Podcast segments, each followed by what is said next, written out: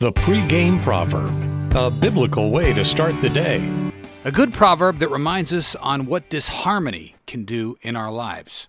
Here's Proverbs chapter 17 verse 1. Better is a dry morsel and quietness with it than a house full of feasting with strife.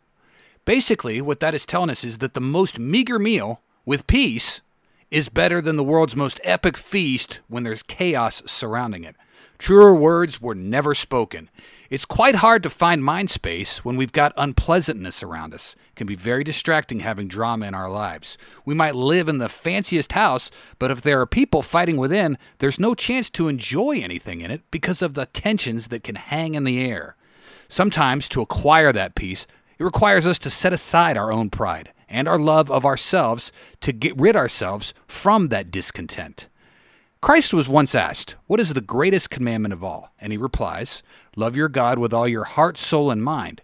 And then Jesus followed up with the second greatest commandment, which applies to our proverb today, which is love thy neighbor as thyself. Something to think on as we venture out today in the world and will likely have our egos challenged. Have a great day and thank you for listening. God bless you. The pregame proverb with John Rayner. Look for it on all podcast platforms and have it delivered to your smartphone. The pregame proverb, proud partners of The Bar, the Biblical and Reformed Podcast Network.